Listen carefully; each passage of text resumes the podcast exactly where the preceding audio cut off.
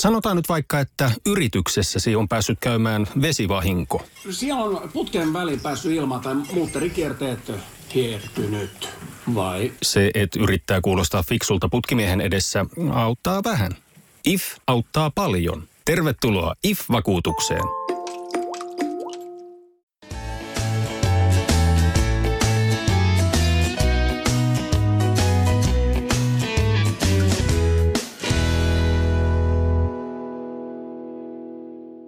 Tervetuloa tämänpäiväiseen polkuporinaan. Meillä on taas edessä tosi mielenkiintoinen keskustelu tässä. Meillä on vieraana tänään ammattiurheilija ja olympiaurheilija, kävelijä Aku Partanen. Tervetuloa. Kiitos. Mitäs kuuluu Aku? Kuuluu tosi hyvää, että on nyt syksyn harjoittelukausi jo aika pitkällä ja tota, on nauttinut joka päiväisestä puurtamisesta. Että on ollut kiva, kiva treenata ja, ja tota, aika paljon nyt on ollut semmoista määräpainotteista harjoittelua ja ja nauttinut siitä tosi paljon. Okei, tulitko studiolle kävelle? Joo, tulin. Mä arvelin. Kyllä. En kilpakävele, mutta jalasella kävele tyylillä. niin, toikin muuten hyvä kysymys, koska tota, niin, käveleksä niin kuin normaalisti koskaan? Miten kun sä lähdet kauppaan ostoksille, niin kävelet sä sillä kilpaa sinne vai, vai tota, miten sä lähdet sinne? No mulla on aika silleen verkkainen tahti vapaa-ajan kävelyssä, että ei, okay. ei tehdä töitä vapaa-ajalla, että on, on aika hidas. Kaveritkin on siitä kommentoinut, että aika hitaasti kävellen tota vapaa-ajalla, mutta ehkä se on siitä, että, että sitten taas niin kun, sit kun kävellään lenkkiä, niin sitten mennään kovaa, niin vastapainoksi sitten vapaa-ajalla kävellään hiljempaa. Okei, okay, että sua ei häiritse sillä lähteä kaveritten kanssa kävelemään sillä normaalivauhdilla? Että. Ei, ei, ei. Eikä kaverit pysyy hyvin mukana, kun kävellään niin kuin normaalivauhtia. Okei, okei, okay, hyvä. Kerro vähän, mitä sä oot tehnyt nuorempana. Mitä kaikkea sä oot siihen, siihen niin kuin tuolla urheilupuolella niin, niin tehnyt? No tuolta Lappeenrannasta on kotosi ja isoveli kaksi vuotta vanhempi niin oli aika paljon mukana silloin, tota, että yhdessä käytiin aika useissa eri seuroissa ja eri lajeissa. Että oli jalkapalloa ja jääkiekkoa ja jääpalloa ja, ja tota, yleisurheilua. Ja sitten pikkuhiljaa yleisurheilu alkoi tuntua kaikkein mielekkäämmältä ja sieltä sitten kävely – kävely vielä niin kuin valikoitu omaksi lajiksi, mikä on nyt sitten ollut, ollut semmoinen niin kuin kaikkein mielekkään, että en, en kadu sitä lajivalintaa. Ei ole yleisurheilua sillä lailla kaipuuta enää? No ei silleen niin kuin muihin lajeihin, että mm. ehkä siellä niin kuin ne kestävyyslajit silloin kiinnosti nuorena jo aika paljon, että huomasin, että ominaisuudetkin niin kuin tuki sitä lajivalintaa, että, että oli niin kuin vahvimmillaan semmoisissa pitkäkestoisissa suorituksissa. Niin sä oot 2007 lähtien ollut sitten niin kuin ihan ammattilainen? Joo, tai no sanotaan, että silleen, silloin asuu vielä kotona, niin se oli helpompaa, mm. niin kuin, mutta sitten tietysti nyt aika pitkään jo ollut omillaan ja, ja pystynyt silleen niin kuin urheilulla elättämään, elättämään, mutta tietty ei nyt ihan hirveän isot rahat tässä lajissa pyöri, mutta sydämellä tehdään hommia, että nautin kyllä tällä, tällä hetkellä tosi paljon tästä tämänhetkisestä tilanteesta, että pystyy toteuttamaan omaa unelmaa ja tekemään sitä, mistä nauttii eniten. Joo, se on varmaan aika yleistä musta tuntuu suomalaisurheilussa, että sitä tarvitaan aika isoa sydäntä, että Joo. mennään eteenpäin. Joo. Kyllä. Kerro vähän, millainen sun tyypillinen päivä on nyt ammattiurheilijana? No sitä päivää rytmittää hyvin paljon ne harjoitukset, että aamulla tekee sen päätreenin yleensä ja sitten siihen päälle syö ja sitten on päivälepo ja tota, iltapäivällä tai illalla toinen treeni ja sitten illalla on aikaa muille harrastuksille, jos, jos haluaa käydä jossain tai tehdä jotain, että – sillä ne yleensä menee ne päivät. Ne on jonkun mielestä voisi sanoa, että aika niin kuin rutiininomaisia, mutta ehkä itsellä niin kuin se juttu on siinä, että nauttii eniten just niistä tietynlaisista ää, rutiineista, että, että on semmoinen sama kaava siinä päivässä, mikä toistuu usein. Hmm. Pääseekö harjoittelemaan ihan ympäri vuodet ja Suomessa vai teet jotain leiriä sitten ulkomailla? No tämä on silleen haastava laji. Sitten kun tulee lunta ja liukasta, niin mm. tehdään ulkona noit varsinkin kovempia treenejä. Että tuommoiset kevyet väryttelylenkit vielä menee, mutta sitten jos on Suomessa, niin teen aika paljon juoksumatolla tai hallissa. Ja sitten myöskin talvella leireillä hyvin paljon. Tuolla Espanjassa ja Etelä-Afrikassa ollaan oltu aika paljon ja, ja tota, vuoristoharjoittelu hyödynnetty myös. Okei. Okay. Miten Aku, sä oot valinnut yksilölajin tämmöisen niin kuin jonkun joukkuelajin sijasta? Miten sä oot päätynyt siihen? No koen itse, että on niin kuin sillä tavalla sosiaalinen, että viihdyn kyllä porukassakin, mutta sitten huomaa tai tunnistan, että tarviin kyllä aika paljon myöskin omaa aikaa. Ja toi urheilu on ollut aina silleen niin kuin itselle niin kuin omaa aikaa, että kun lähtee lenkille, niin viihdyn siinä niin kuin yksinäisyydessä. Ja ja viihdyn siinä niissä omissa ajatuksissa ja että saan toteuttaa sitä omaa juttua ja tota, sitten muuten olla kavereiden ja ystävien perheen kanssa. Mutta ehkä myös se, että ollaan vastuussa siitä omasta tekemisestä aika paljon, että jos siellä treeneissä löysäilee, niin se kyllä sitten näkyy ja tuntuu niin kuin heti ää, siinä omassa tekemisessä. Mutta sitten taas, jos, jos onnistuu ja, ja tota, tekee hommat hyvin, niin, niin se palkintoki tulee sitten itsellä, että, että siinä ei tavallaan pääse, pääse niin kuin helpolla, että, hmm. että vastuussa olet niin kuin itselle siitä tekemisestä. Ja sen takia haluakin tehdä kaikki niin hyvin kuin osaa ja pystyy. Joo. Treenaatko käytännössä pääasiassa yksin sitten? No hyvin paljon kyllä yksin. Että täällä pääkaupunkiseudulla meillä on hyvä treeniporukka. Siinä on nuorempia kävelijöitä ja, ja sitten tota, kokeneempiakin. Ja, ja me koitetaan sitten noille nuoremmille jakaa kokemuksia ja oppeja ja, ja sieltä taas tulee nuoremmista semmoista energiaa, että siinä on hyvä tasapaino siinä meidän porukassa. Joo, se varmaan ruokkii hyvin kyllä sitä porukkaa sitten, kun siinä on vähän kaiken näköistä, näköistä joo, mukana. Joo, kyllä vähän eri uravaiheessa olevia urheilijoita. Mm. Hei, lähdetään vähän tuosta kävelystä liikkeelle. Hei, miten, miten tämmöinen kävely lajina on, on syntynyt?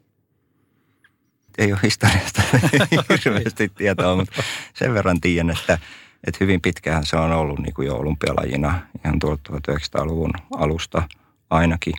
Ja ää, aikaisemmin ne matkat oli aika paljon lyhyempiä, mutta nyt niin pitkiä matkoja mennään.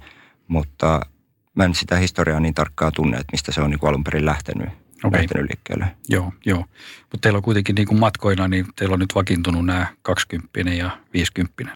Joo, joo. kyllä. Mitä ominaisuuksia huippukävelijät vaaditaan? Semmoista pitkäjänteisyyttä, periksi antamattomuutta, sitä, että e-, ei hevin luovuta ja, ja tota, varmasti justiin se, että pystyy nauttimaan siitä arkisesta tekemisestä, koska sitä se on niin kuin suurimmaksi osaksi. Ja sitten varmaan sitä, että varsinkin sitten kun kilpaillaan, niin semmoista kilpailuhenkisyyttä tietenkin ja kunnianhimoa. Että et varmaan aika tyypillisiä ominaisuuksia, mitä huippurheilussa muutenkin. Että et vaikea yksilöidä sitten, että mitkä olisi niinku just tiettyjä tavallaan kävelijälle olevia ominaisuuksia. Että et tietysti pitää, pitää olla niinku kestävyysominaisuuksia ja, ja taitoa oppia omaksua uusia asioita, koska on hyvin teknisestä lajista myös kysymys. Mm.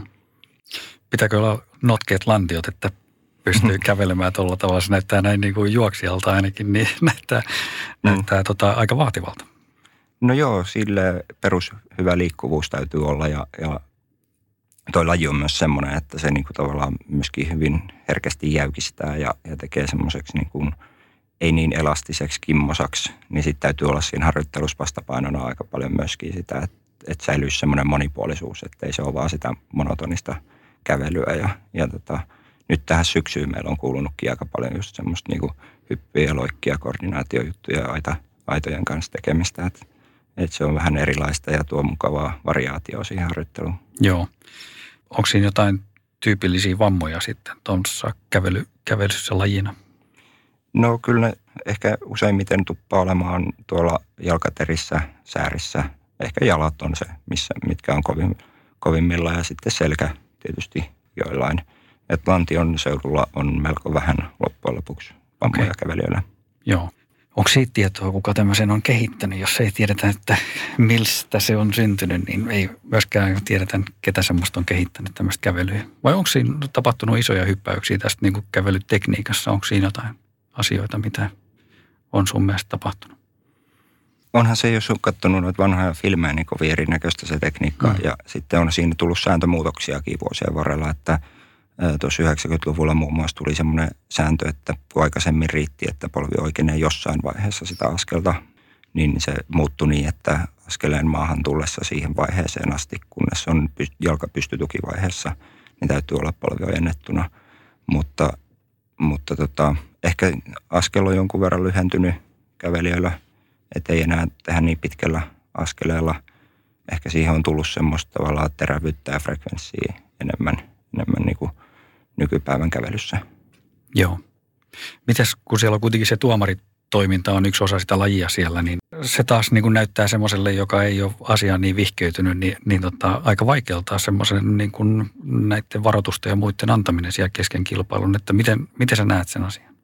Onko se hirveän selkeää, että milloin joku rikkoo sääntöjä vai, vai onko se ihan niin kuin päivänselvä? Ei se, ei se ihan päivänselvää ole, että kyllähän siellä on silleen, että joku tuomari voi antaa niin kuin hylkäysesityksen ja joku toinen ei. Että on siellä jonkun verran semmoista vaihtelua, mutta tietysti pyritään siihen, että tuomarilinja olisi sillä tavalla niin kuin vakioitu, että ei olisi kovin suurta heittelyä siinä, että jossain toisessa kisassa olisi kovin salliva linja ja jossain toisessa kisassa kovin niin kuin tiukka.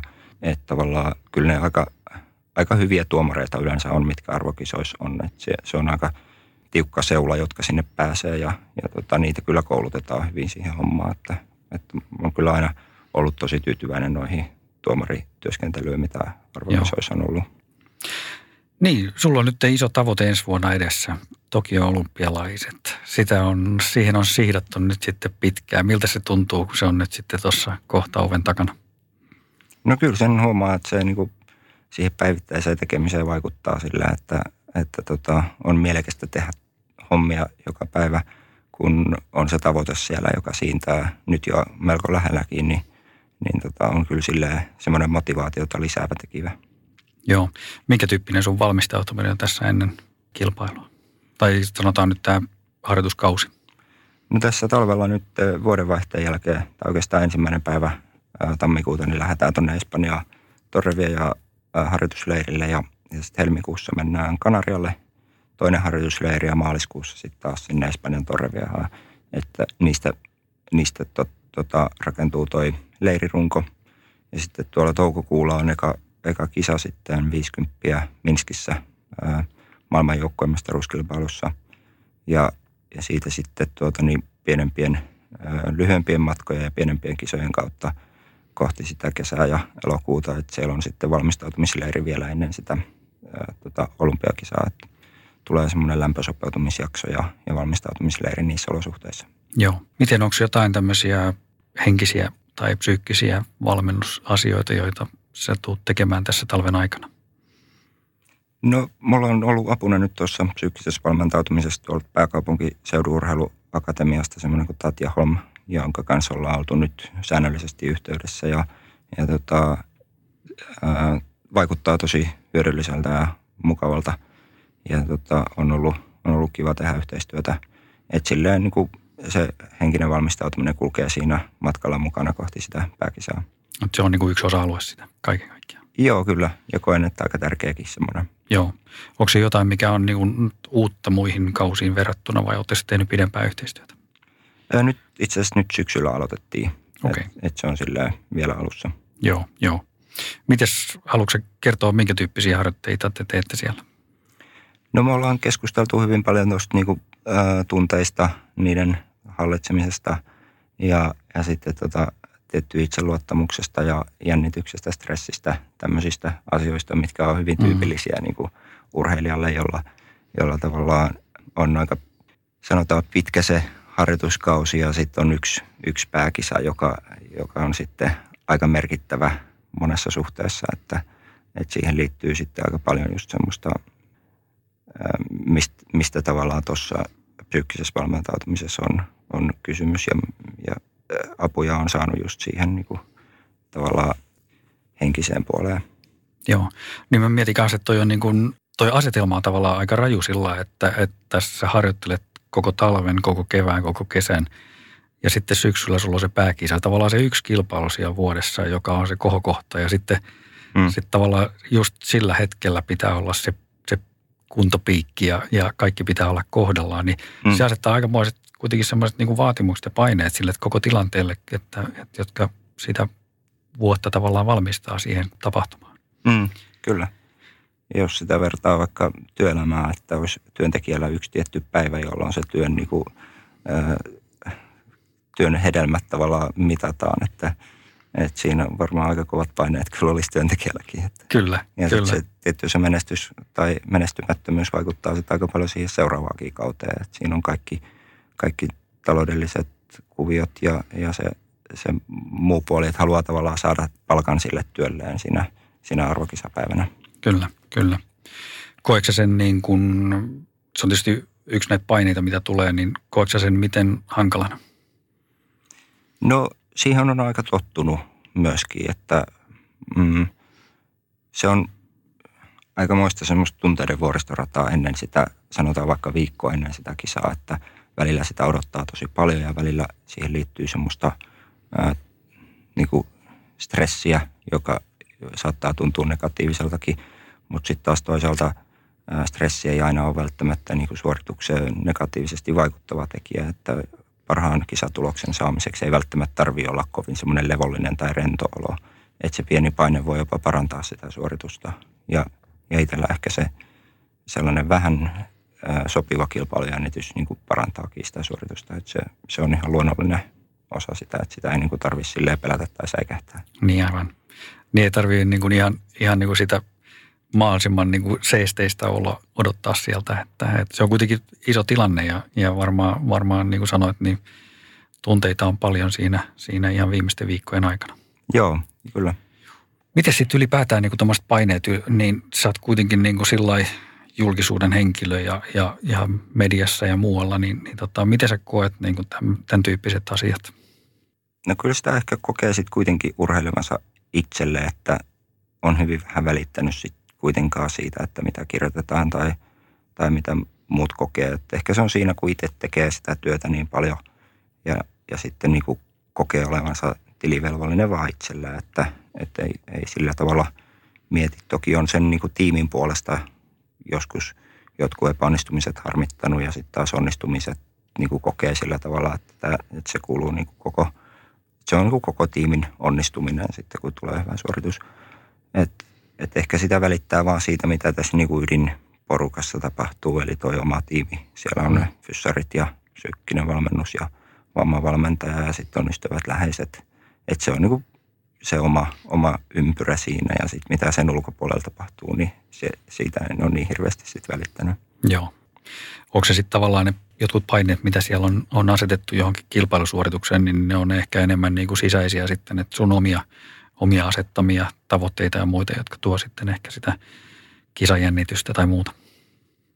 No kyllä se aika pitkälti niin on, että, että tota, tietysti hyvältähän se tuntuu, jos on niinku semmoisia kannustajia ja, ja tsemppaajia siellä niinku varmasti onkin, niin, niin tota, että tavallaan jos pystyy tuottamaan niille jotain elämyksiä tai, tai hyviä fiiliksiä, niin, niin se, se myös niinku, ä, tuottaa itselle semmoista mielihyvää, mutta mutta ei sitten semmoiset jotkut negatiiviset kirjoittelut, niin ei ne välttämättä tunnu miltään, koska ei, niille ei ole niinku tavallaan kasvoja, että ne ei niinku kuulu tähän omaan pieneen niinku joukkoon, jota, jotka tässä niinku tekee hommia.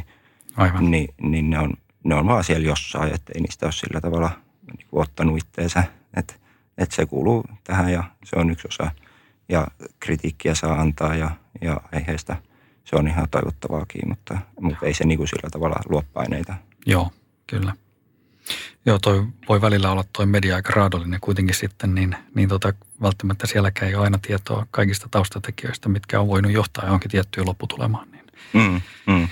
Saatetaan helposti ehkä leimata sitten. Kyllä. Hei Aku, kerro meille vähän, totta noin, niin mikä sua ylipäätään motivoi? Kyllä se lähtee aika paljon niistä tavoitteista ja niistä kisoista, että varmaan niin kuin jos ajattelisi, että olisi ihan kuntourheilija, että ei kilpailisi, niin kyllä varmaan niin kuin nauttisi siitä harjoittelusta, mutta vähän eri tavalla, että ei ehkä sitten kuitenkaan laittaisi sitten ihan niin tiukille. Että kyllä se siinä niin kuin päivittäisessä tekemisessä se tavoite on tavalla tai toisella niin kuin siellä takaraivossa, että tietää mitä varten sitä tekee sitä hommaa. Ja, ja sitten tietysti se kilpaileminen on vaan yksinkertaisesti niin hauskaa, ja, ja sitten se menestyminen, että sitä haluaa niinku, ja janoaa koko ajan lisää. Että et, et se pystyy niinku, kehittämään itseään ja, ja tota, näkemään, missä omat rajat on. Ja sitten kun kokee, että ei ole vielä päässyt sinne, missä ne omat rajat on, niin, niin siitä se niinku syntyy. Että et on koko ajan semmoista pientä niinku nälkää tulla paremmaksi. Kiinnostaako sinua sitten niin kilpailu, sä sanot, että kilpailut on kuitenkin niin kuin se, varmaan se suola siinä, niin tota, Kiinnostaako asian kilpailussa enemmän se sijoitus vai sitten sun oma henkilökohtainen aika? Se on ehkä vähän kisasta riippuvaa, että jos on useasti näissä kevään kisoissa, missä ei ole sillä tavalla niin suurta panosta siitä sijoituksesta, niin silloin voi niin kuin yrittää ehkä vähän riskilläkin niin kuin hyvää aikaa. Mutta sitten tietty arvokisoissa, niin, kyllä se sijoitus on, mikä siellä kiinnostaa. Mutta sitten jos niin kuin haluaa hyville sijoituksille, niin yleensä se aikakin on sitten hyvä, että, että se tulee vähän käsikädessä. Niinpä, joo, joo. Niin varmaan arvokisoissa, niin, se tilanne on varmaan semmoinen, että se on noin niin kuin käytännössä pakko lähteä siihen, siihen niin kuin kärkiporukkaan mukaan tai ainakin hyvin lähelle siihen, että, että siinä ei pysty tavallaan taas siimaan hirveän paljon. Joo, ei siellä silleen, jos niistä kärkisioista haluaa kamppailla, mm. niin pystyy niin kuin omaa kävelyä tekemään, että, että kyllä siinä joutuu sitten vähän seuraamaan, mitä muut tekee ja, ja missä ryhmässä niin kuin on ja minkä verran on antanut niin kuin siimaa siihen kärkeen, että siinä vähän joutuu sitä myös seuraamaan. Joo. Hei vielä tuosta motivaatiosta kävely on varmaan siis kuitenkin semmoinen laji, missä harjoitusmäärät on ihan, ihan niin kuin valto. Että sun pitää, sun pitää kyllä niin kuin varmaan myöskin nauttia siitä ihan arjesta, että, että kun Suomessa on vielä marraskuuta ja no, nyt on tällä hetkellä just joulukuu vaihtunut, niin ulkona on aika hankeen näköistä ainakin tässä Etelä-Suomessa, että mm. et, tota, jaksaa aamulla lähteä ja iltapäivällä vielä toiselle lenkille, niin, niin sun pitää kyllä todella pitää siitä arjesta ja siitä harjoittelusta. Joo, kyllä se on, ei, ei se aina helppoa ole, mutta mutta kyllä se sitten kuitenkin niin kuin suurimmaksi osaksi on nautinnollista ja mukavaa. Että, että tota, ei sitä, se on niin ra, rankkaa ja raastavaa, että jos ei siitä nauttisi, niin sitä ei kyllä pystyisi niin kuin tekemäänkään. Että, tämä motivaatiohan vaihtelee jonkun verran, että ei se pysy koko ajan korkealla. Että kyllä siellä on heikkojakin hetkiä, mutta niinä heikkoinakin hetkinä, kun se tavoite siintää siellä, niin myös, myös jaksaa tehdä sitä hommaa. Että, et, et, ehkä sen tavallaan motivaation tasaisena pitäminen on se juttu, että siellä ei olisi semmoisia niin kauhean korkeita piikkejä tai kauhean korkeita laskuja, että itsellä ei kyllä siinä ole sille ollut ongelmaa, että ei olisi niin kuin jaksanut ö, henkisesti tätä, että, että ehkä se just, että nauttii siitä tekemisestä, niin se menee tavallaan sen yli, että se on fyysisesti rankkaa. Mm. Miten, onko sulla jotain tiettyjä tapoja sitten, millä sä saat sitten semmoisena vähän heikompana päivänä niin motivoituu itse asiassa tuonne vesisateeseen ja treenaamaan? No sanotaan, että vesisade on itse asiassa ihan hauska, hauska tota lisä, että se on, okay. se on ihan hyvä lenkkisää, että si, siinä ei ole mitään ongelmaa. Okei, okay, okei. Okay. Hei, noilla harjoitusmäärillä vielä, hei, tuohon liittyen, niin kuinka monet kengät sulla kuluu vuodessa? Ähm, no ehkä yhdet kuukaudessa. Okei. Okay. Mulla on kyllä kenkiä, mitä vaihtelee sitten riippuen harjoituksesta. Että jos on kovempi vauhtinen, niin sitten yleensä ottaa vähän matalapohjaisemman ja kevyemmän kengän. Ja sitten jos on pitkäkestoinen, niin vähän paksumpi ja tuetumpi kenkä sitten semmoiseen, että, että sille en ole tarkkaa lukua pitänyt, mutta arviolta ehkä yhdet kuussa. Joo. Hei, kerro vähän vielä noista harjoitusmääristä, niin tota, minkä tyyppisiä harjoitusmääriä? Sä varmaan mittaa tunneissa harjoitusmäärät viikossa ja niin tota, millaisista tunneista siellä puhutaan tästä talvella esimerkiksi? No siinä on, äh, mulla on rytmitys silleen, että on kolme kovaa viikkoa ja sitten yksi kevyt viikko ja siellä kovilla viikoilla se pyörii ehkä vähän päälle 20 tunnin viikoissa, että et tota, sitten toki kevyemmät viikot on, saattaa olla, että on yksi treeni päivässä vaan ja, ja kestoltaan voi olla tuntia. Mutta sitten nyt tähän niin kuin syksyyn kuuluu se, että on aika paljon sitä määrällisesti sitä harjoittelua ja mennään vielä silleen suht matalilla tehoilla, mutta sitten kohti kevättä ja kesää kun mennään, niin niin tota, se niin kuin teho kasvaa sit niissä ja tulee ehkä enemmän sit sitä lajiharjoittelua, tulee enemmän kävelyä ja sitten lihaskuntoharjoitteet jää niin kuin enemmän ylläpitäväksi ja, ja tota, satsataan sitten siellä kesällä niin enemmän sitten taas siihen lajinomaisen harjoitteluun. Joo. Sä mainitsit, että tuossa on tyypillisesti jotain loikka ja, ja, ja tämän tyyppisiä harjoitteluita myöskin ohessa. Mitä muuta siellä on sitten kävelijällä oheisharjoitteita kuin lajinomainen kävely ja loikat? meillä on ollut pari kertaa viikossa semmoinen kuntopiiri-tyyppinen harjoitus, jossa on ollut sisällytettynä sitten nämä tämmöiset koordinaatioloikat ja aitajutut. Ja sitten siellä on pyöräilyä, cross-traineria, juoksuakin on aika paljon palauttavia lenkkejä. Yleensä iltapäivisiä tehdään juostenkin, annetaan vähän kävelylihasten levätä ja käytetään vähän eri lihasryhmiä. Se tuo niin kuin monipuolisuutta siihen. Ja se harjoittelun mielekkyyskin varmaan rakentuu siitä, että on siellä semmoista variaatioa, että ne harjoitukset on erilaisia. Ja, ja sitten nyt niin kuin aika paljon tähän syksyyn on myös kuulunut mäkiharjoittelua, että se, se on yksi niin kuin voimaharjoittelun muoto myös. Ja kävelijälle sillä askeleelle tekee kyllä tosi hyvää tuommoiset niin mäkiharjoitteet. Okei. Niin se on kuitenkin lainomainen treeni, mutta sitten samalla myöskin vähän niin kuin voimaharjoitus siinä samassa. Joo, kyllä. Joo. Hei Haku, jutellaan vähän noista kilpailuista, niin kuten puhuttiin, niin niitä ei tosiaan kovin montaa vuodessa ole. Niin miten tuommoista 50 esimerkiksi, niin pystyykö sitä kahta enempää vuodessa tekemään vai näin, niin kuin jos tulosta hakee vai, vai onko se melkein siinä sitten? No kyllä jotkut on kävellyt kolmeakin vuodessa, mutta ehkä sitten täytyy tehdä aika niin kuin selvä ero sille, että mitkä on ne pääkisat ja mihin, jos, jos kävelee kolme, niin oma mielipide on se, että sit jonkun niistä kisoista täytyy olla vähän semmoinen niin kuin vähempi tai toissijainen, että et mihin lähtee sitten vähän niin kuin kevyemmällä valmistautumisella. Että sit jos niin kuin haluaa oikein kunnon kuntopiikin rakentaa, niin se kaksi on ehkä itsellä ainakin optimaalisin. Mm. Et en ole itse asiassa kolmea koskaan kävellytkään vuodessa, mutta jotkut, jotkut on kolmeakin kävellyt. Ö, mutta siitä se palautuminen kestää jonkun aikaa ja se on tietty sitten pois niin kuin harjoittelusta ja siitä, että voisi tehdä semmoista niin kuin kehittävää harjoittelua, niin, niin sen takia se kaksi, että keväällä ja syksyllä niin on, on optimaalinen. Joo. Miten se rakentuu tavallaan sitten myöskin sun niin kuin sen kisakalenterin ympärille, että sieltä valitaan ne tietyt kilpailut, mitkä siellä kaudessa on ja, ja sen mukaan sitten, sitten ne kilpailut myöskin? Siinä on äh, kevät ja syksy on ne tärkeimmät ajankohdat kisoissa, koska siellä on ne 50 mutta sitten ne väli, välipalana toimivat lyhy, lyhyempien matkojen kisat, niin pitää yllä semmoista kilpailutuntumaa. Että tota, jos olisi vain kaksi kertaa vuodessa kisat, niin, niin kohtuuttoman niin kuin suureen arvoon nousisi sitten tavallaan ne, että siellä on hyvä, että on niitä välipaloja, joissa pääsee sitten mittaamaan vähän sitä kuntoa ja, ja kisa on aina yleensä paras testi sen kunnon suhteen. Et meilläkin kun keväällä kävellään 50, niin yleensä se on niin kuin hyvä testi ja mittari sitten sen suhteen, että mitä pitää tavallaan kesällä vielä parantaa, että sitten syksyllä siinä pääkisassa olisi niin kuin parhaimmillaan. Hmm. Että mitkä jutut siellä niin kuin nousee semmoisiksi, joita vielä pitää kesän aikana, niin kuin, mihin pitää vielä niin kuin keskittyä enemmän.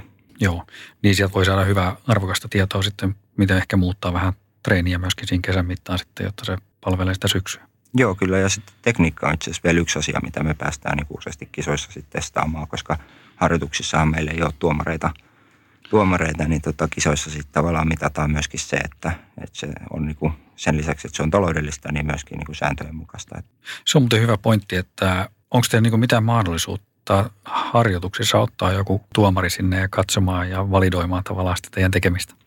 On itse asiassa, ja meillä on Suomessa hyviä tuomareitakin, niin, niin tota, ollaan, ollaan hyödynnetty sitäkin mahdollisuutta, mutta silleen ei niin säännöllisesti, että – että sille ehkä tehty niin semmoisia välitsekkauksia vaan, että kysytty vähän, että miltä se näyttää. Ja se on varmasti valmentajallekin hyvä, kun valmentaja näkee sitä aika tiiviisti sitä urheilijaa, niin sitten kun joku sellainen, joka ei ole nähnyt niin paljon ja tulee pikkusen ulkopuolelta, niin voi nähdä siinä jotain semmoista, mitä, mitä siinä lähellä ei ole sitten niin kuin nähnyt niin hyvin. Aivan. Mennään tota vielä tuohon noihin mentaalipuolen niin harjoitteisiin, niin minkälaisia treenejä siellä on. Vähän sitä sivuttiinkin jo, mutta, mutta tota, onko se jotain muuta vielä sitten, mitä, mitä nyt esimerkiksi sitten tämän tulevan talven aikana on edessä? No mä oon itse ehkä tykännyt aika paljon siitä, että pystyy niin keskustelemaan ja ottamaan yhteyttä aina kun tarvii. Ja aina kun tulee joku mieltä askarruttava juttu, että on niin se, sillä tavalla välittömät välit, että voi arkailematta ottaa yhteyttä ja, ja kysyä neuvoa tai jutella asioista, jakaa mielipiteitä. Ja tavallaan se keskustelu, se, että niitä asioita pohtii omassa mielessään ja sitten kun niistä puhuu, niin niitä joutuu vähän myöskin työstämään, kun niitä tuo tavallaan sanoiksi ja niin kuin ulos, ulos suusta, niin se on, se on semmoista prosessointia, mitä, mitä tuossa niin aika paljon tehdään ja, ja sen on kokenut niin kuin silleen hyvänä juttuna ja se, se tukee aika paljon niin kuin tota harjoittelua. Et, et näen, että tässä lajissa tuosta niin kuin psyykkisestä valmentautumisesta erityisesti on hyvin paljon hyötyä. Se on varmaan totta, kun kuitenkin on yksilölaji ja muutenkin on paljon niin kuin itsekseen tekee treenejä ja, ja sitten tavallaan niiden vähän niin kuin ehkä pienessä, pienessä tota noin, niin omassa kävelykuplassaan sitten, sitten menee, niin siinä mielessä on varmaan hyvä työstää niitä ajatuksia myöskin jonkun ulkopuolisen kanssa. Mm, kyllä, ettei niitä vaan omassa päässä niillä mm. lenk- harjoituslenkeillä niin, niin. jauhaa, että kyllä, kyllä. niitä. Ja sitten kuitenkin, kun se on niin kokonaisvaltaista ammattiurheilijalla, että, että siinä ei ole sitten välttämättä mitään muuta, muuta siinä sitten sen, sen lisäksi, niin, niin tota, siitä mm. tärkeämpää varmaan, että niitä pääsee purkaa niitä asioita sitten jonkun kanssa. Mm, kyllä. Miten sitten kilpailutilanteessa, niin kuitenkin kilpailu kestää niin kuin 50 kisa, niin se kestää kolme tuntia, kolme varttia, kolme tuntia, 30 minuuttia siellä, siellä haarukassa, niin, tota, niin mitä siellä hakupartasen päässä liikkuu sillä aikaa? No vaikka se on pitkä aika, niin aika vähän sitten kuitenkaan semmoisia ajatuksia, mitkä ei liity siihen suoritukseen. Et hyvin paljon se fokus ja keskittyminen on siinä suorituksessa ja, ja siinä tekniikassa. Että ehkä se tulee ja rakentuu siitä, että harjoituksetkin on aika pitkäkestoisia, niin ne on myöskin samalla semmoisia harjoituksia sille mielelle ja keskittymiskyvylle. Et pitkäkestoisista harjoituksista, varsinkin meidän lajissa, jos toistoja tulee paljon, niin jos siellä ei keskity, niin helposti voi tulla tuhansia tuhansia vääriä toistoja, joiden sitten taas niin kuin, joista pois oppiminen ja uuden omaksuminen vie aika paljon aikaa. Et sit just sen teknisyyden vuoksi on tärkeää, että niissä harjoituksissakin pystyy niin kuin keskittymään pitkään. Ja sieltä se sitten tavallaan tulee myöskin siirtyy niihin kisoihin – että sitten kisassakin se fokus on siinä itse tekemisessä. Ja olen huomannut myöskin sen, että aika nopeasti se niin kuin näkyy, että jos ajatukset alkaa harhailemaan jossain muussa kuin siinä tekniikassa tai rentoudessa, niin se näkyy sitten sykkeessä, että syke nousee esimerkiksi tai alkaa tuntua raskaammalta ja sitten rupeaa niin kuin miettimään, että mistä sitä johtuu. Niin ehkä siitä, että, että viekkää askelta tarpeeksi hyvin loppuun asti tai ehkä siitä, että, että, että, että, että tekee sitä niin kuin teknisesti hyvin ja sitten se yleensä palaa aina se – ajatus siihen niin kuin tekniseen tekemiseen, että huomaa, että se niin kuin vaikuttaa siihen, miten, miten helpolta se kävely sitten tuntuu. Okay. Ja kyllähän siellä sitten loppupuolella 50 se niin kuin on hankalampaa, kun on väsynyt se fokuksen pitäminen, mutta sitten se on ehkä enemmän sitä, että mantran tavoin hokee itselleen jotain tiettyjä juttuja, joita on sitten jo aikaisemmin vähän niin kuin mielessä miettinyt, että esimerkiksi rentous niin kuin voi olla yhtenä osatekijänä. Ja sitten jos siinä tekniikassa on jotain vaikka käsiliikkeeseen keskitytty aikaisemmin, tai jos siinä on vaikka ollut jotain ongelmaa, niin, niin tavallaan semmoisia niin tiettyjä juttuja käy läpi, mutta ei sille, että niin kuin liian monimutkaisesti miettisi sitä. Että vähän niin kuin pelkistää sille, että kokee itselleen vaikka rentous ja sitten jokaisella uloshengityksellä rentouttaa hartioita lisää ja pyrkii semmoiseen niin kuin helppouteen ja että siinä tekemisessä säilyisi semmoinen niin kuin luontainen, luontainen ää, miten sanoisi, et, et ei, ei liian niin kuin monimutkaisia juttuja yritä miettiä, koska siitä, siitä ei yleensä tule mitään sitten väsyneenä. Eli ei voi niin kuin miettiä sitä, että ensin menee vasen jalka taakse ja sitten toinen käsi ja oikea jalka ja sinne ja tänne vaan. Enemmänkin Joo. ehkä niin kuin yksi, yksi osa-alue kerrallaan. Että. Niin, se tulee sille tavallaan niin kuin selkärangasta aika Joo, paljon. Jo. Se, mitä on niissä treeneissä oppinut, niin mm. niin myöskin siellä väsyneenä sitten loppukilometreillä. Niin siinä on kuitenkin se, se ero tavallaan varmaan esimerkiksi, niin kuin, esimerkiksi juoksuun tai ainakin polkujuoksuun tai vuorijuoksuun, että, että kun se alusta on täysin tasainen mm. ja se tavallaan se tekniikka on niin kuin alusta loppuun asti se 50, niin se on – se on samanlainen koko aika. Että kuitenkin mm. juoksussa se tulee ylämäkeen ja alamäkeen ja sitä mm. kautta tulee sitä vaihtelua. Ja sun pitää ehkä siinä miettiä sitä, että missä kohtaa sen juokset ja millä tekniikalla, millä tempolla ja tämmöisiä asioita. Mutta tuossa kun se on ihan, ihan niin kuin tasainen, niin, mm. niin sekin asettaa varmaan erilaiset niin kuin vaatimukset asialle. Kyllä, on se näin. Ja tietysti sitten se, että siinä on niitä muita kilpailijoita mukana, niiden tekemisiä ei sillä tavalla niin kuin seuraa, mutta on pysyttävä niin kuin kartalla siitä, että mitä muut tekee ja missä kohtaa muut menee. Että jos niin kuin kisatilannetta miettii, niin siinä on yllättävän paljon semmoisia liikkuvia osia sitten kuitenkin, että onhan siinä se niin kuin kisan aikana tankkaaminen seuraavalle juottoasemalle tuut, mihin kohtaa ryhmässä sijoitut, että saat sen oman pullos.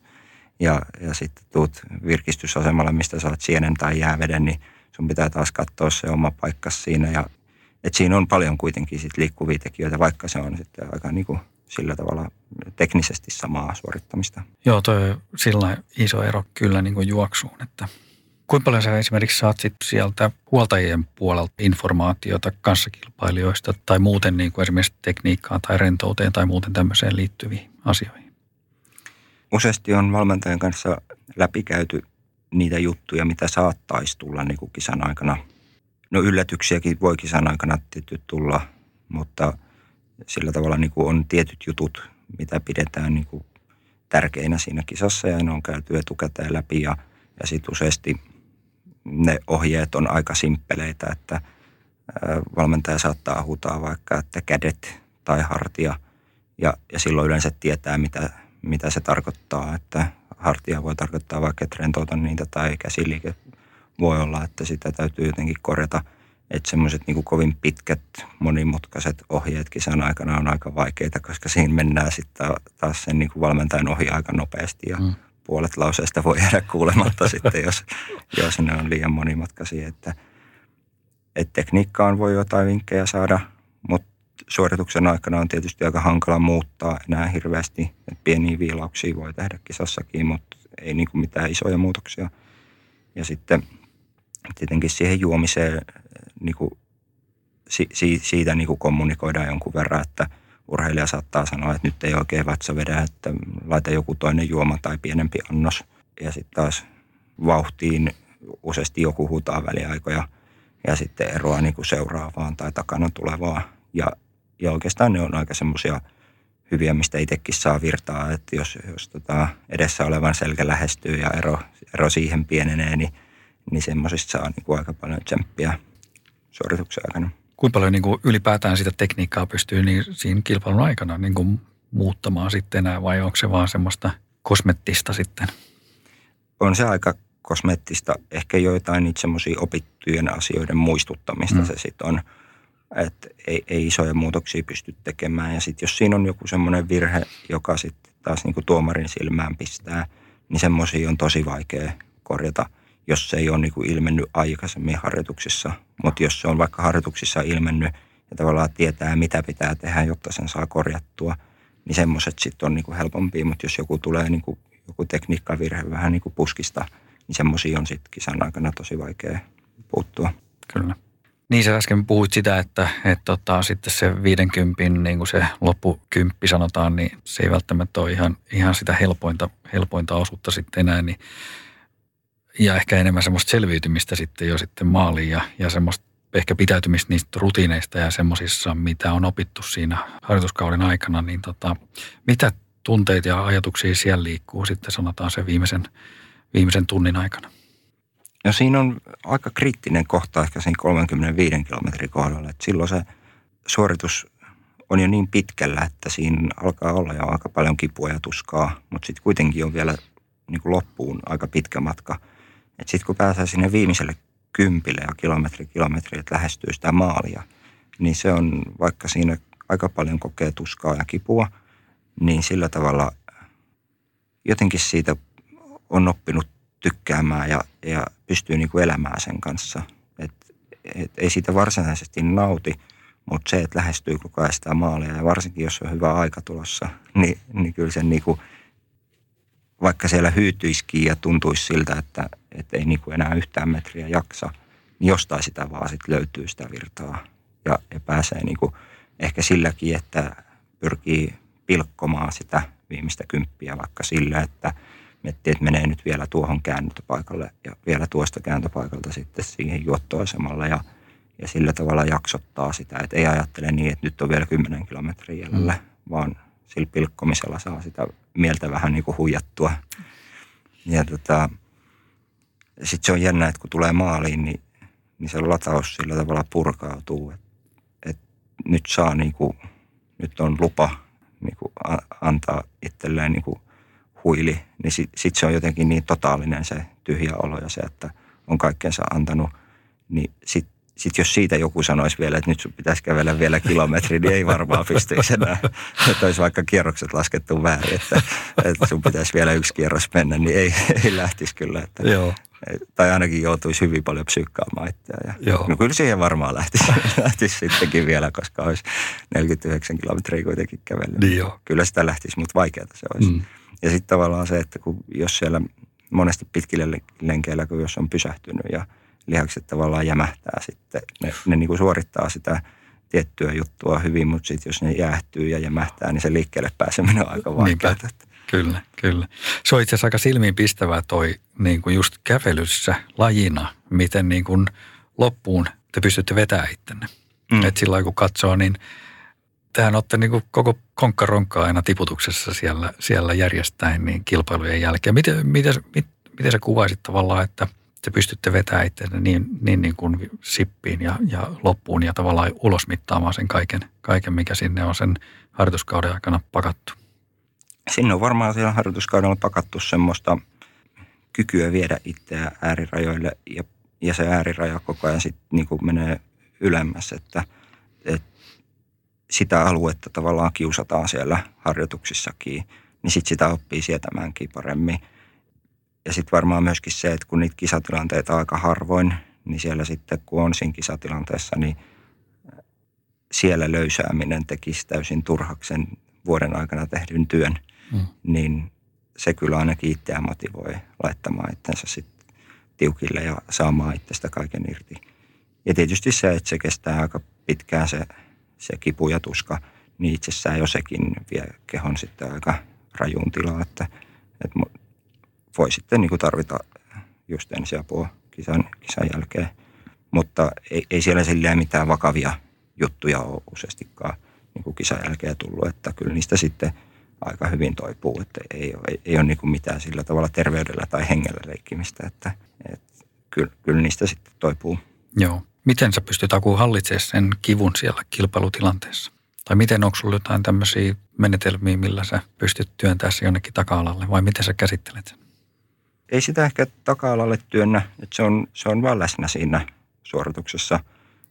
En, en sillä tavalla varsinaisesti pyri niinku häivyttämään sitä tai en pyri niinku olla ajattelematta sitä, mutta en kyllä myöskään niinku anna sille liikaa valtaa, että ajattelisin pelkästään sitä, vaan ehkä just enemmän sen – sulavan tekemisen ja sen rentouden kautta yritän tehdä sitä kävelyä mahdollisimman helpoksi ja puskemaan sillä tavalla sitä vauhtia lisää.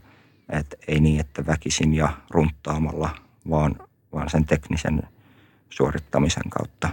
Ja, ja sitten se kipu on siellä läsnä, mutta sen on oppinut hyväksymään ja sen, sen tietää, että saakin ja kuuluukin tuntua pahalta, että, että on, on ne hetket käsillä kisasta, jossa, jossa se on niinku normaalia että ei, ei niin kuin säikähdä sitä, vaan, vaan se kuuluu siihen ja sen kanssa mennään. Mutta myöskin se, että ei siellä kukaan muukaan niin kuin helposti, helposti tuu siellä 35 kilometrin jälkeen, että, että tietää, että ei se ole pelkästään itse, jolla paha, mm. pahalta tuntuu. Että, että kyllä siellä muutkin kärsii. Niin, kaverit ympärillä on yhtä huonon näköisiä. niin, niin, kyllä.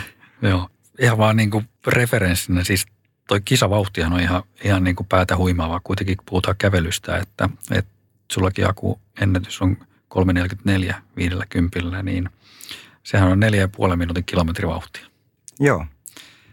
Et siinä saa niin kuin ihan jo, jo juostenkin laittaa tossuu toisen eteen, että, että pääsee niihin vauhteihin.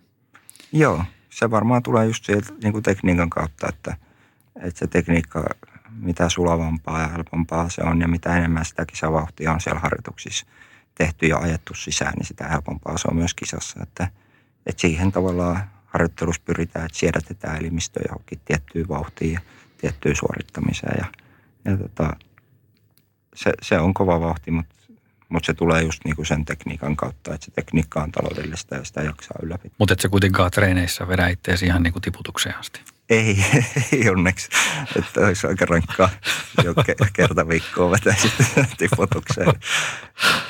Että tota, kyllä se tietyllä tavalla se kisa on aina niin kuin hyppy tuntemattomaa, että, että sit kisassa kuitenkin mennään semmoisille alueille, missä ei siinä harjoitusjaksolla kyllä mennä. Hmm. Et lähelle mennään, mutta ei niin, niin koville koskaan niin kuin laiteta. Eikä varmaan niin kuin itse on ainakin aina saanut kisassa enemmän myöskin irti kuin sit harjoituksissa. Et hyvä niin päin, että siellä kisassa sit kuitenkin jostain aina löytyy se viimeinen vaihde ja, ja sitten pystyy niinku suorittamaan useasti paremmin suorittaa kisassa suhteessa kuin sit niissä harjoituksissa. Joo. Mistä luulet, että se johtuu? Varmaan se sitten jollain tavalla se henkinen lataus on onnistunut sillä tavalla hyvin, että, että koska psyykkisestä puolesta siinä varmasti hyvin paljon on niin kysymys, että että jos ajattelee, eilen oli lihaskuntotreeni ja, ja tota, oli semmoinen roikkumisharjoite, missä, missä roikuttiin ja tavallaan niin kuin ilmassa pyöritettiin jalkoja. Niin mä aloin siinä pohtimaan, että jos siinä alla ei olisikaan lattia, vaan 100 metriä pudotusta, niin kyllä siinä vaan kummasti varmaan vielä muutama minuutin kauemmin kestäisi, jos olisi semmoinen kuoleman pelko, että putoaa mm. siitä. Että sitä niin kuin psyykkistä puolta huijaamalla, että et, et, niin kuin – vaikka se tuntuu pahalta, niin vielä jostain löytää sen yhden, yhden vaihteen lisää. Ja, ja ni, niissä voimavaroissa piilee aika paljon varmasti semmoista käyttämätöntä voimaa. Joo. Onko se vähän sitten sama, kun sä huijat kilpailussa, että nyt sä kävelet vielä tolle huoltopisteelle ja no okei, nyt me kävellään vielä seuraavalle huoltopisteelle ja vähän samantyyppistä. Joo. Joo. Ehkä sitä on niin tyhmä se oma mieli, että sitä on huijata tuollaisella. niin se unohtanut jo se edes niin, se sopparin. Että... Niin, niin, sopimukset on häipynyt mielestä. Kyllä. Niin, itse asiassa yksi, yksi kysymys mulla oli vielä, tota, niin puhuttiin tuosta tavallaan sen kisan aikaisesta keskittymisestä, niin onko sulla kuin siihen jotain semmoisia keinoja, millä sä niin kuin ylläpidät sitä keskittymistä, kun se on kuitenkin, niin kuin sä mainitsit, niin se on tosi tärkeä osa sitä, sitä kilpailua, että saa sen tekniikan ja kaiken rentouden pidettyä kasassa, niin, niin tota, onko siihen jotain tapoja, millä sä pidät sitä keskittymistä yllä tai, tai harjoitteleeko sitä keskittymistä jossain muodossa? kyllä ne pitkäkestoiset harjoitukset siellä harjoituskaudella on niitä, joissa myös harjoitetaan sitä psyykkistä puolta. Et ei silloin varmaan, kun urheilun aloitti nuorena, niin ollut valmiuksia keskittyä niin tiiviisti yhteen juttuun liki neljän tunnin ajan. Hmm. Että sitten niiden harjoitusten myötä se oma keskittymiskykykin sit lisääntyy. Ja kyllä ne tulee sieltä lajinomaisista harjoituksista. Jokaisessa pitkässä lenkissä, kun se keskittyminen on – on aika niin kuin, tiivistä ja pitkää, niin sieltä se sitten tavallaan siirtyy myöskin niihin kisoihin. Joo. Mutta ei, ei mitään semmoisia niin yksittäisiä tiettyjä keskittymisharjoituksia varsinaisesti en ole tehnyt. Mä puhuin tota, Virpi Sarasvuon kanssa just siitä, siinä kuitenkin sitten niin kuin hiihdossa mietitään koko ajan sitä tekniikkaa, kun miten sä viet ne kädet ja missä kohtaa maasto on semmoinen, että pitää vaihtaa tekniikasta toiseen ja tämmöisiä tavallaan. Ja miten pitkä se potku on ja muuta tämmöistä. Siinä on niin kuin paljon, just sen maaston takia paljon asioita, mitä pitää niin kuin siihen tekniikkaan liittyen niin miettiä. Mutta mm. sitten niin kuin mä puhuin tuossa, niin, niin kuin toi on niin kuin tasasta, niin sitten se on, mm. se, on, se on just niin monotonista tavallaan myöskin se liike siinä ja se tekniikka. Että sitten ehkä, onko se sitten enemmän semmoista, että tuleekin niin kuin sieltä takaraivosta sitten loppukädestä, se on niin kuin semmoista automatiota sitten, mutta kuitenkin sun pitää olla niin kuin läsnä siinä tilanteessa ja katsoa, että se tekniikka pysyy kasassa. Mm kyllä se varmaan on sillä tavalla takaraivosta tulevaa. Mutta sitten mulla itsellä ei ole tullut semmoista flow, flow-tunnetta, että olisi niinku jollain tavalla pystynyt niinku vaan niinku automaationa menemään. Että kyllä siihen aina täytyy sillä tavalla keskittyä koko ajan siihen okay. tekemiseen, että ei, ei tule semmoista, että menisi tai häviäisi niinku tavallaan ajantaju tai kyllä se yleensä on niinku aika koen, että hyvin semmoista niinku tiivistä se keskittyminen. Joo, joo. Mutta tietty rentous siinäkin, ettei se niin kuin sillä tavalla väkisin, väkisin pusertamalla tuu. Joo. Niin toi on hyvä itse asiassa toi flow, koska juoksu on varmaan ehkä sitten sen verran niin kuin semmoista antaa ehkä anteeksi ainakin tällä mun tasolla. Just, että, että siinä voi tavallaan sitten uppoutuu niin kuin ihan muihin asioihin kuin, kuin tota, myöskin kilpailutilanteessa kuin tota noin tähän itse suoritukseen, vaikkakin sä ehkä jos jollain tasolla tekemässä ihan hyvää tulostakin, niin tota, mm. se, ei, se ei ole ehkä niin intensiivistä sitten, vaikka suoritukset kestää pit- tai kun suoritukset kestää pitkään.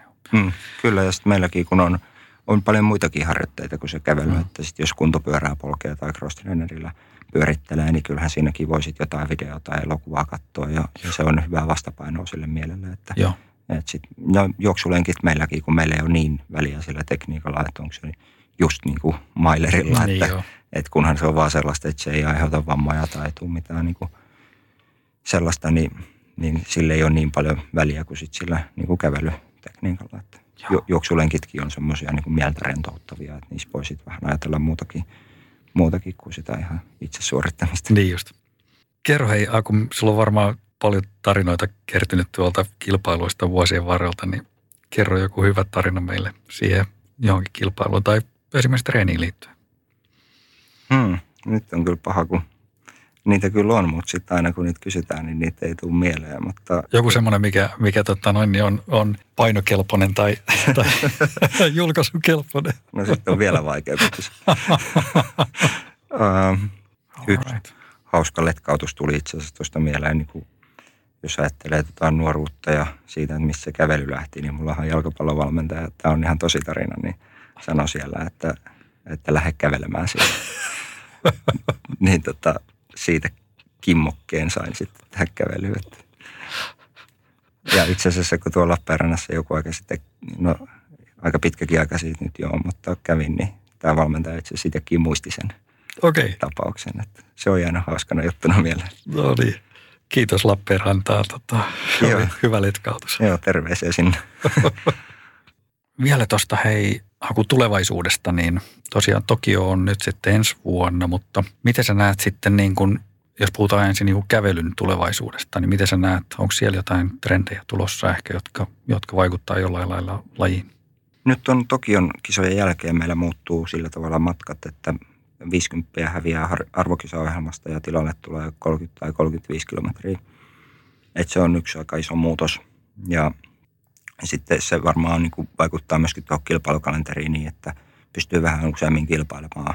Ja ehkä lajikin sitten näyttäytyy yleisölle useammin kuin vaan siellä arvokisojen kautta. Et se, siinä on niin kuin positiivisia juttuja, mutta tiettyä haikeutta myös tuntee siitä, että tuommoinen perinteikäs ja, ja hyvin, niin kuin, missä suomalaiset on hyvin menestynyt, niin, niin sitten tavallaan katoaa. Mutta, mutta tietysti voi ajatella niinkin, että eihän mikään laji voi säilyä muuttumattomana vuodesta toiseen. Että, että semmoinen tietty kehityskulku on ihan ymmärrettävää ja luontevaa. Joo. Miten sä koet tavallaan sen 50 poistumisen sieltä? Se on kuitenkin sun päämatka, niin miten sä koet sen 30 tai 35 sitten sopivan sulle? No niin kuin sanoin, niin tiettyä haikeutta siihen liittyy ja sitten ehkä siinä tavalla on miettinyt aina, mieltänyt aina itsensä 50 kävelijäksi, niin joutuu uuteen tilanteeseen, että, että että harjoituksellisesti se muuttaa melko vähän ja, ja sitten ominaisuudet kuitenkin sitten tukee tuommoista lyhyempääkin matkaa itsellä, että en näe sitä niin isona ongelmana sitten kuitenkaan, että, että sitten vaan sopeudutaan siihen vallitsevaan tilanteeseen ja rukataan sitä harjoittelua siihen suuntaan, että se sopii paremmin. Mutta isoja muutoksia siellä ei tarvitse tehdä. Että en niin kuin näe, että menestymismahdollisuudet siitä ainakaan niin kuin heikkenisi sen Joo. matkavaihdon myötä. Niin ja kolme vitosellakin on varmaan kuitenkin ne viimeiset kilometrit on yhtä ankeita kuin viisikymppisellä. Kyllä siinä sitten taas, kun mennään vauhdillisesti kovempaa, niin, niin varmasti siinäkin itsensä tiukille Kyllä. Entäs Aku Partanen sitten, mitäs, mitäs sä näkisit Aku Partasen niin tuommoisella 3-5 vuoden perspektiivillä? Missä me nähdään Aku silloin? Tämä on silleen hyvä laji, että tässä niin kuin voi aika pitkän uran tehdä, jos vaan terveenä pysyy ja nauttii siitä. Et jos vaan motivaatiota ja terveyttä, niin kyllä näen, että aika pitkäänkin pystyy vielä urheiluun jatkamaan. Et pitkälle yli 30 on niin kuin oma ajatus, mutta en sitä koskaan tiedä, mitä tulee eteen. Että, et ei, ei passa tehdä liian pitkiä niin kuin pitkän tähtäimen suunnitelmia sinne, että eletään vähän nyt niin kuin hetkessä ja olympiadi kerrallaan, mutta, mm. mutta niin kuin sanottu, niin pitkän uran voi vielä tehdä, jos vaan motivaatio ja terveyttä riittää. Miten näetkö itse myöskin sitten jatkossa pidemmällä tähtäimellä sitten niin mukana tämän lajin parissa? No se olisi aika hienoa. Että ehkä nyt oman uran aikana niin on aika vähän miettinyt aika vähän sitä, että, että miten niin pystyisi, mutta ehkä joku tuommoinen valmentaminen voisi kiinnostaa tai jollain tavalla olla kuitenkin urheilun kanssa tekemisissä, koska se on rakas, rakas tota, harrastus ja työ, niin, niin tota, jos pystyy antamaan nuoremmille jotain, jotain, mitä ehkä itse tässä matkan varrella on oppinut, niin si- siitä saa kyllä sitten mielihyvää varmasti. Että sitten ehkä noin niinku luonteen piirteet ja ominaisuudet, mitä huippuurheilussa on, niin, niin siirtyy sitten vaan johonkin muuhun että ne kanavoituu vaan sitten jonkun muun jutun kautta. Että työelämästä varmasti löytyy semmoisia juttuja, joista näissä huippurheilun varrella opituista asioista on hyötyä. Ihan varmasti. Ei mitään, mä kiitän Aku tosi paljon sua tästä ja, ja toivotaan hyvää treenikautta niin kohti ensi vuotta ja, ja niitä, niitä kisoja siellä. Kiitos paljon. Kiitos.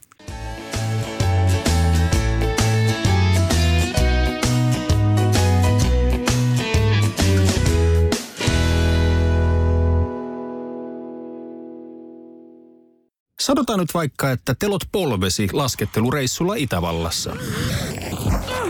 Se, että hotellista löytyy knöydeli buffa, auttaa vähän. IF auttaa paljon. Tervetuloa IF-vakuutukseen.